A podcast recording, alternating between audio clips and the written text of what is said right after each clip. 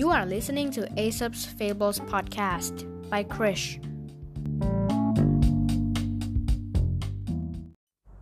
ตอนที่ 66 ม้ากับกวาง ครั้งหนึ่ง ม้ากับกวางต่อสู้แย่งชิงกันเป็นผู้ครอบครองทุ่งหญ้าสีเขียวขจี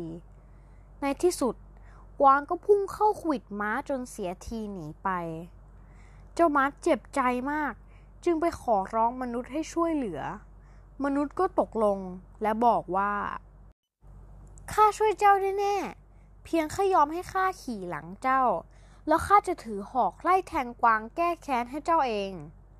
ม้าเห็นดีด้วย ยอมให้มนุษย์ขึ้นขี่หลัง แล้ววิ่งต้อนเจ้ากวาง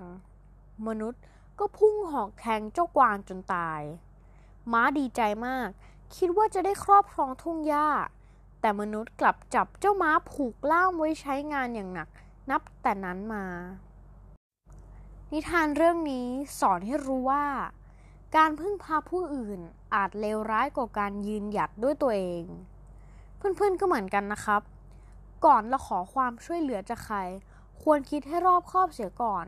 ถ้าจะให้ดีพึ่งพาตัวเองนะครับ